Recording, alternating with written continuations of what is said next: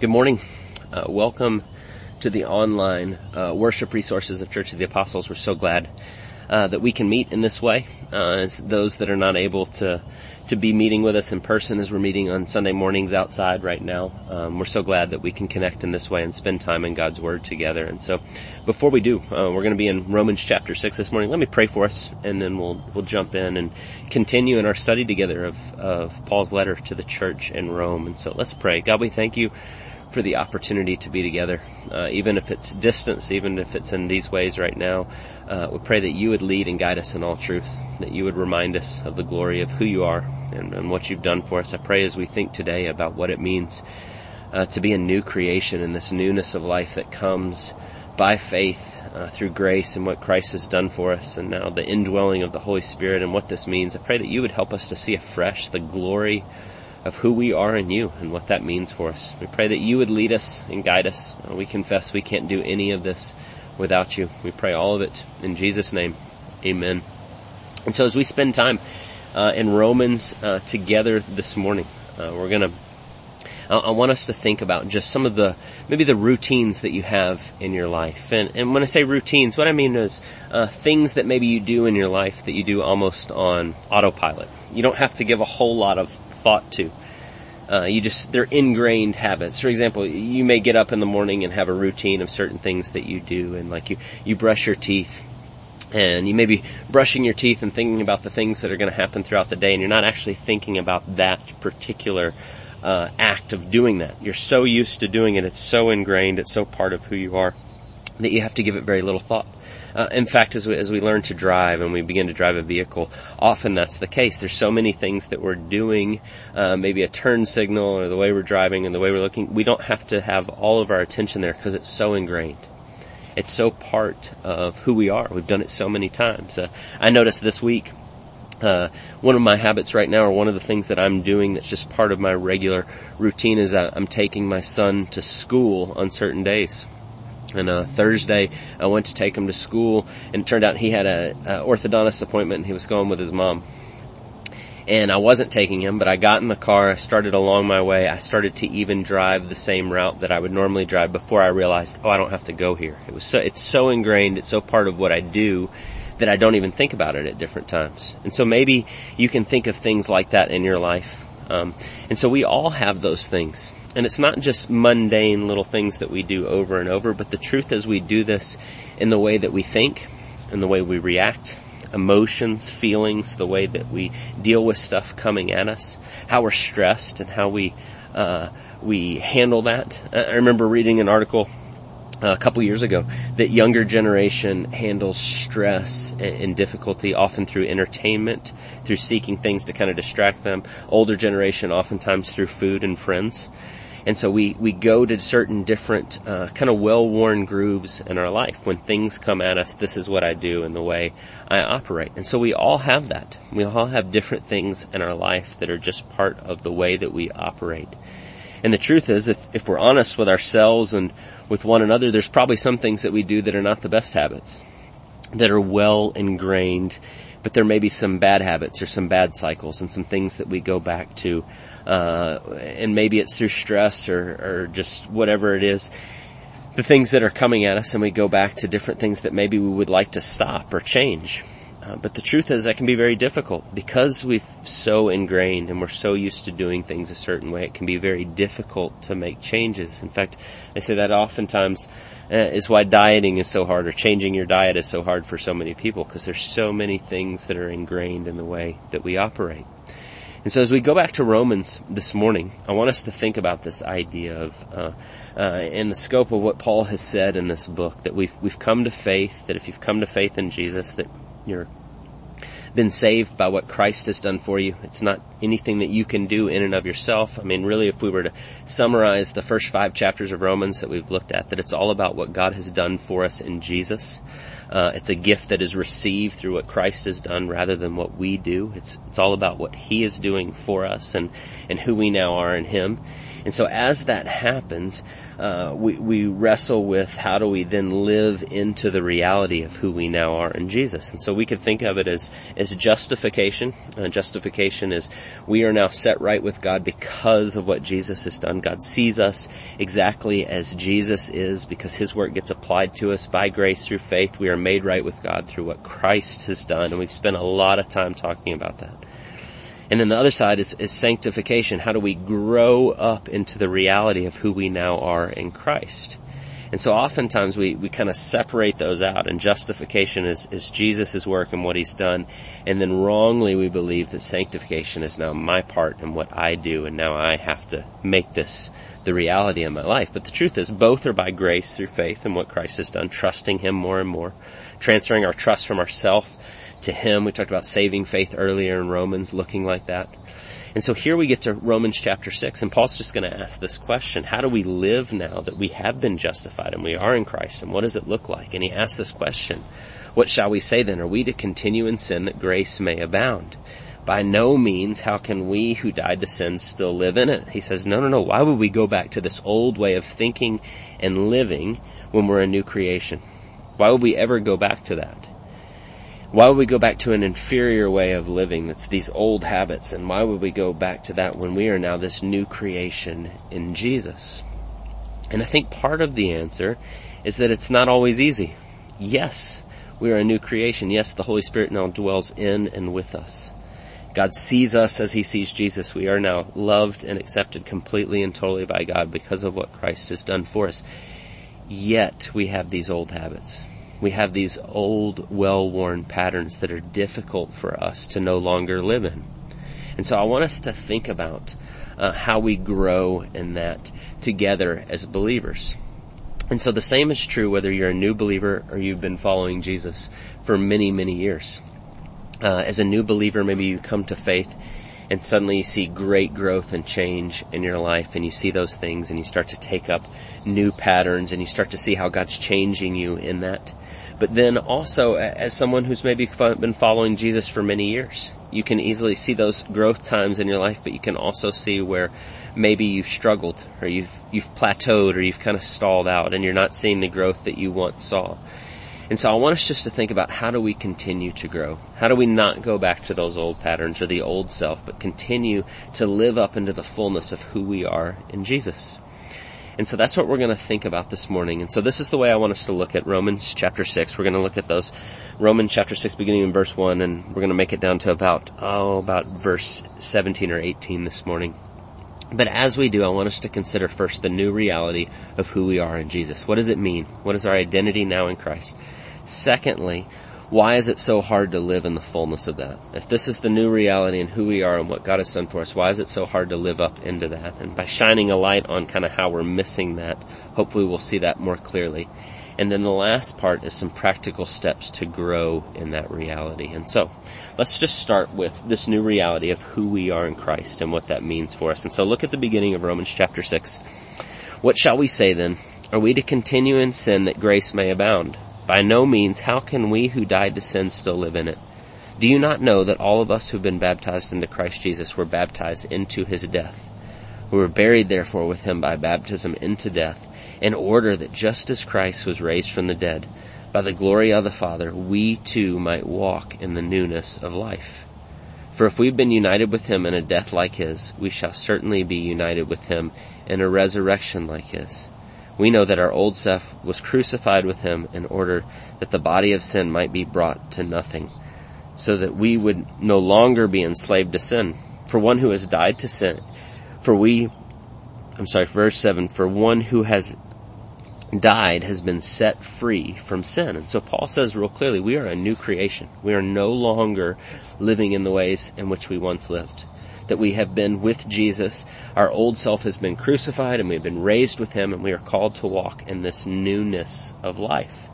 And it's a new way of seeing things. And it's all through what Christ has done for us, because we are very literally gone from, if we were to borrow the language from Ephesians 2, from spiritual death to spiritual life that we are a new creation, that we see things as they now are in Christ. And so uh, I want to connect back for just a second to where we were last week because it helps to Paul's, obviously, uh, we added chapters and verses and this is all part of his argument. But at the end of chapter five, he was talking about how all of us are born into sin the universality of sinfulness through our first ancestor, through Adam, and it spreads to all men. But then just as, as sin entered through one man, through the one man, Jesus comes and begins to undo the work of Adam. And that's where we ended last week. And he talks about how where sin is, grace abounded all the more, right? Like this is chapter 5 and verse 20. Where sin increased, grace abounded all the more. So that as sin reigned in death, grace might also reign through the righteousness leading to eternal life through Jesus Christ our Lord. And he says where the sin was, grace was greater. What Adam had done, Jesus has done far more. Adam is, is like, uh, or Jesus is like Adam in the sense of the universal works, or, or universal effects of his work, but Jesus is far greater. But then he gets here and he's kind of saying, so should we go back to living in that old way now that we're a new creation? He says, no way. By no means.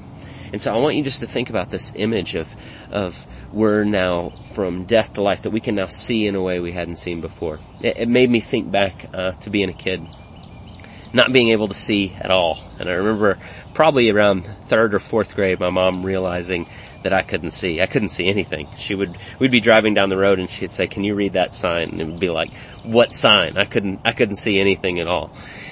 And I remember going, uh, to the eye doctor and having uh, the first time you have your eye test and the eye, chart and you know being able to see like the giant E at the bottom and nothing else and and going through all the tests and whatever and they go well you obviously need glasses and they make them for you and they give them to you and I remember going and the first day you get your glasses and they take them and they, they put them on your face and as you put them on and you open your eyes and you look around and suddenly you can see all sorts of things you couldn't see. You walk outside and you see the trees and instead of just a big blob, I could now see the individual leaves on the trees, and I I could read every sign, and you wanted to read everything, and suddenly you could see all these things in a new way that you hadn't been able to see them before, and it was this incredible thing that happens as you go through that. And part of what Paul is saying is that's kind of what has happened to us is that we are now in Jesus a new creation, that we have died. Uh, like if you look at verse 3, do you not know that all of us that have been baptized into Christ Jesus were baptized into his death and we were buried therefore with him by baptism in his death in order that just as Jesus was raised from the dead by the glory of the Father, we too might walk in a newness of life. And we've been united with him in a death like his. We shall certainly be united with him in a resurrection like his. And we know our old self was crucified in order that the body of sin might be brought to nothing so that we would no longer be enslaved to sin. And it's like we, we can now see. We can see in a way that we ha- hadn't seen before. Uh, I had a friend years ago wrote a song about um, uh, thinking about uh, what it will be like when we stand with Jesus in the fullness of everything as he regenerates all things one day when we stand before him. And, and the name of the song was The Colors That We Can't See. I had a dream that I could see colors that we can't see or haven't seen and, and being able to see in a new way in a fullness. And so that's part of what happens. That's the new reality of what we have in Jesus. We can now see in a way that we couldn't see before. And so we've talked about saving faith being a transfer of trust from ourselves to Jesus and what he's done. And when we transfer that trust, it's almost like we've been plugged back into the power source. The very source of, of all love and logic and power in the universe. We are now united with him and connected with him. And so the glasses analogy just scratches the surface because what scripture really tells us is we've gone from death to life and we are now united with the very creator of the world. I mean, he, he says this in verse 5. If you have been united with him, talking about Jesus, in a death like his, we shall certainly be united with him in a resurrection like his. Or if you skip down to verse 11, so also consider yourself dead to sin and alive to God in Jesus Christ. And so we now have this new reality of who we are. And if this is the truth of who we are, why is it so hard though to live in the fullness of that? And so that's the second thing I want us to consider. How do we, uh, why is it so difficult? And so if you go and you look at verse 11, 12, and 13, he says, you must also consider yourself dead to sin and alive to God in Christ Jesus, right? And then verse 12, let not sin therefore reign in your mortal body to make you obey its passions. Do not present your members to sin as instruments for unrighteousness, but present yourselves to God as those who have been brought from death to life, and your members to God as instruments for righteousness. And so, simply put, old habits die hard. We, we are born into sin. We're born into believing this lie that we're the center of the world and it's all about us and we worship the creation over the creator. Paul says this in chapter one of Romans.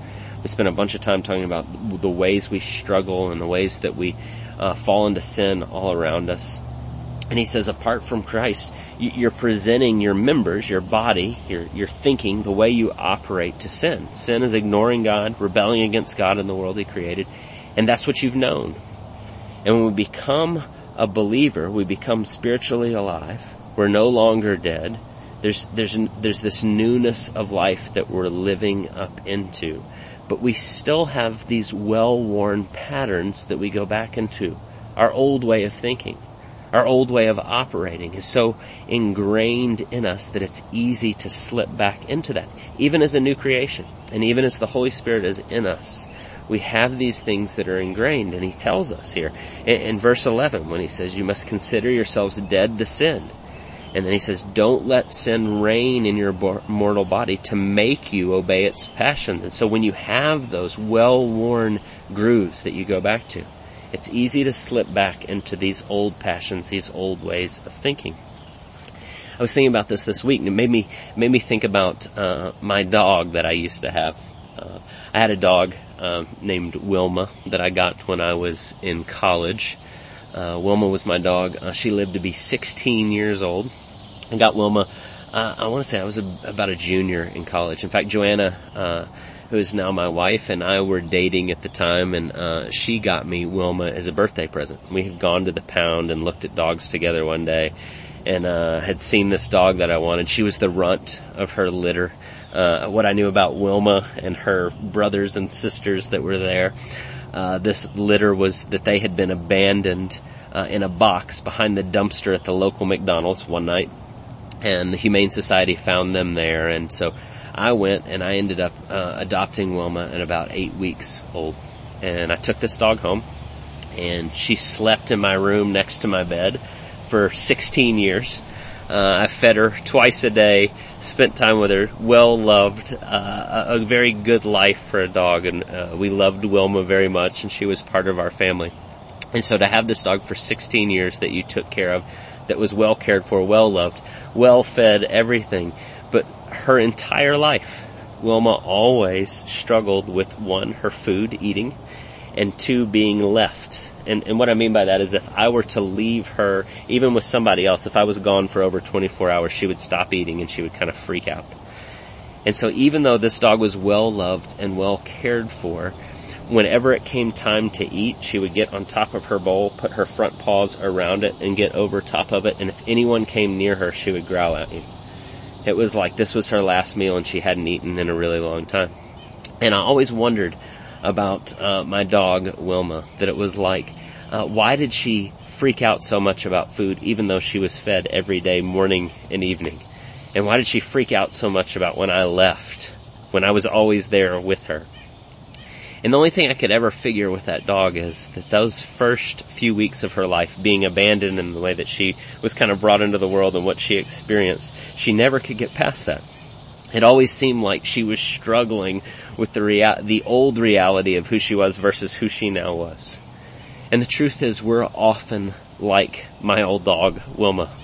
We do the same thing. We go back to our old ways of thinking, our old ways of operating, instead of resting in that we are completely loved and accepted because of what God has done for us in Jesus. That God sees us and loves us fully and completely, we go back to our old ways of thinking. It's almost like God has taken and put the new glasses on us and we can see things clearly, but yet we keep taking them off and bumping around and feeling, trying to feel our way around rather than putting them on and seeing clearly. And so we do that so often. We go back to our old ways of thinking. And if you look at what Paul says here, like in verse 12, he says, let not sin therefore reign in your mortal body to make you obey its passions. That word for passions really means over desires. And really what he's, what he's aiming at It is, is when we let sin reign in our mortal body. Sin is ignoring God and His world, in the world that He created, or rebelling against God. And so when sin is reigning, we're worshiping the creation over the Creator, and we take the things of God's creation and we make them ultimate things. Over desires. That's really what that word passions means. We begin to worship the creation rather than the Creator. We, we seek something, uh, uh, we, we seek ultimate meaning and purpose in finite things, right? We, we try to fill the infinite with the finite. And when we do that, we are going to struggle mightily. It, it makes me think of the old saying of, of Blaise Pascal that said we all have a God-shaped hole in us. We're all trying to fill this infinite need for us in our life by finite things. And when we do that, what happens is we throw ourselves into things that are often good things, good gifts of God, but things that were never meant to replace God in our life. Right? Like, like your family and your children and your vocation and the hobbies and the things you do and the gifts that God's given you. Those are all good things to be enjoyed. But when you worship those things as ultimate things, they can never do for you what you hope that they will. And they become over desires. And you let sin reign in your mortal body you make it about the things of this earth, finite things, rather than the infinite creator God of the universe. And in doing so, you obey its passions, its over desires, and it becomes uh, just a constant battle, going back into those old, well-worn grooves that don't lead us to, to the growth and the change and the glory of what God has for us. And so it's why it's so difficult, why we go back to that over and over and why we struggle. And so I want us to consider here with what Paul says, and we're going to end with this this morning is, well, what's the answer? How do we grow out of that?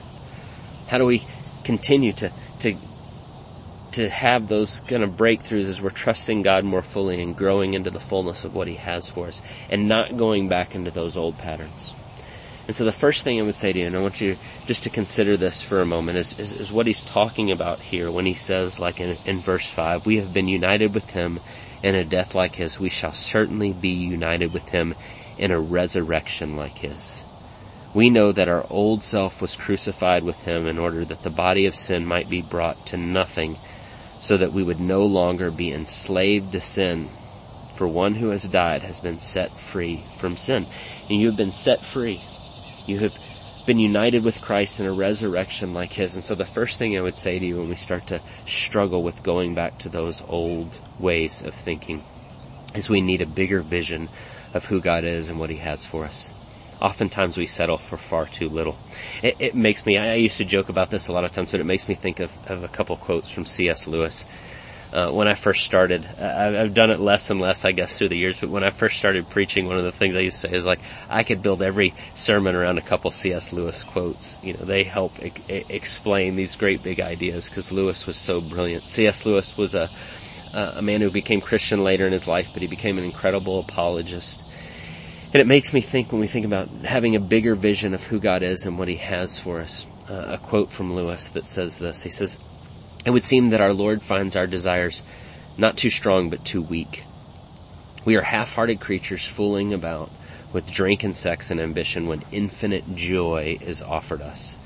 Like an ignorant child who wants to go on making mud pies in a slum because he cannot imagine what is meant by the offer of a holiday at sea. We are far too easily pleased. And, and I love that uh, image that, that Lewis kind of conjures up there. We need a bigger picture, a bigger vision of what God can and, and is going to do in and through us. Instead of our old sinful self dictating, instead of going back to those over passions for finite things and thinking in small ways, we need to think eternally.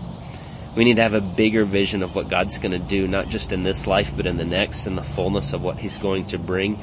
And so instead of letting our old sinful habits dictate the way we operate, let the God of the universe who is our creator and our redeemer, the one who loves us more fully and more uh, perfectly than we could ever imagine. Let him be the one that dictates what we're going to live for and the ways that we're going to live and the ways that we're going to do that. The God who's going to regenerate the entire cosmos is now living in and with you.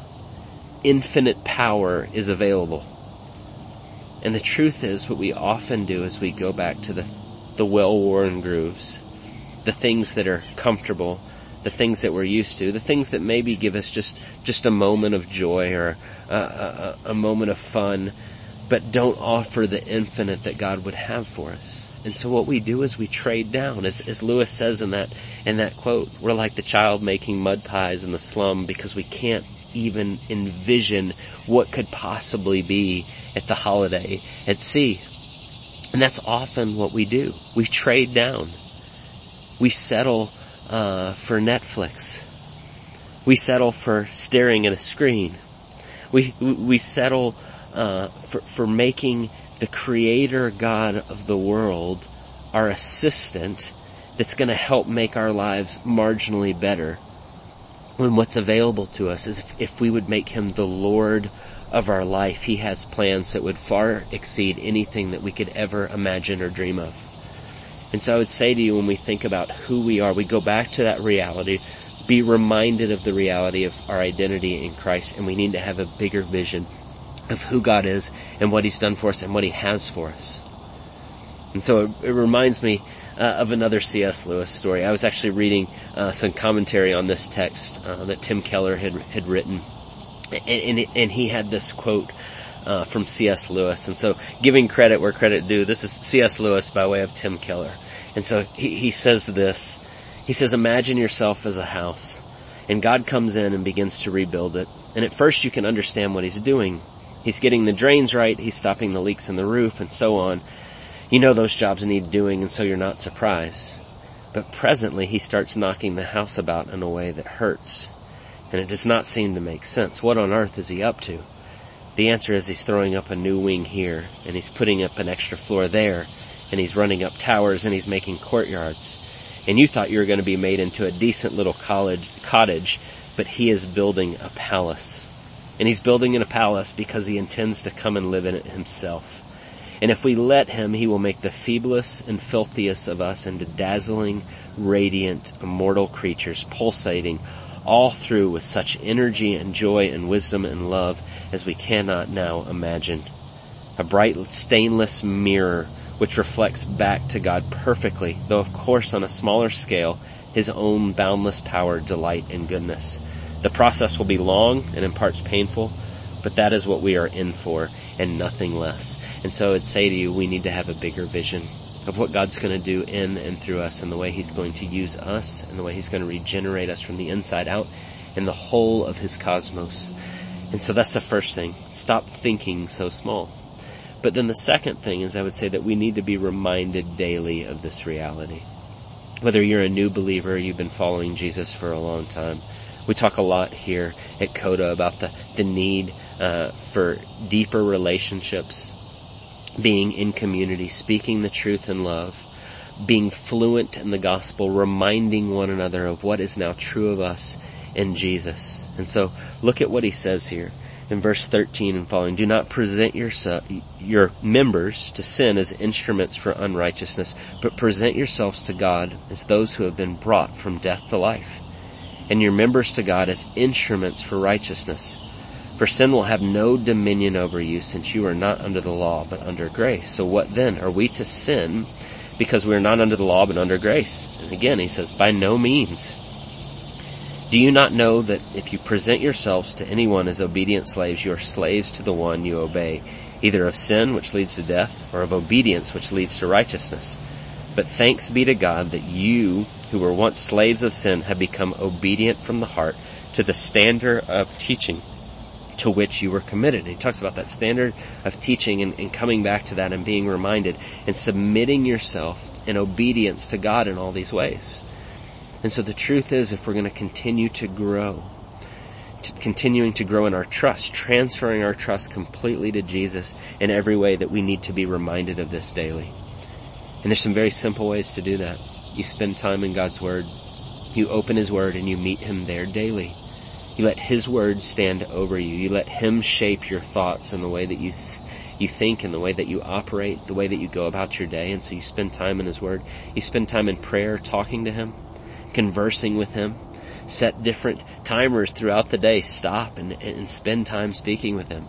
You do so in community as we remind one another what is true about who we are in Jesus. You know, the Bible tells us over and over, don't neglect meeting together. In fact, Hebrews talks about don't neglect meeting together as the habit of some, but continue to do it all the more so as the day is approaching.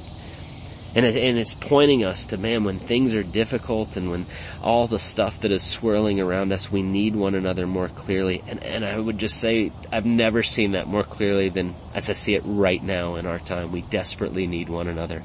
We des- desperately need to be reminded each day of what is true of us in Jesus. And so have a bigger vision uh, of what God can and is doing.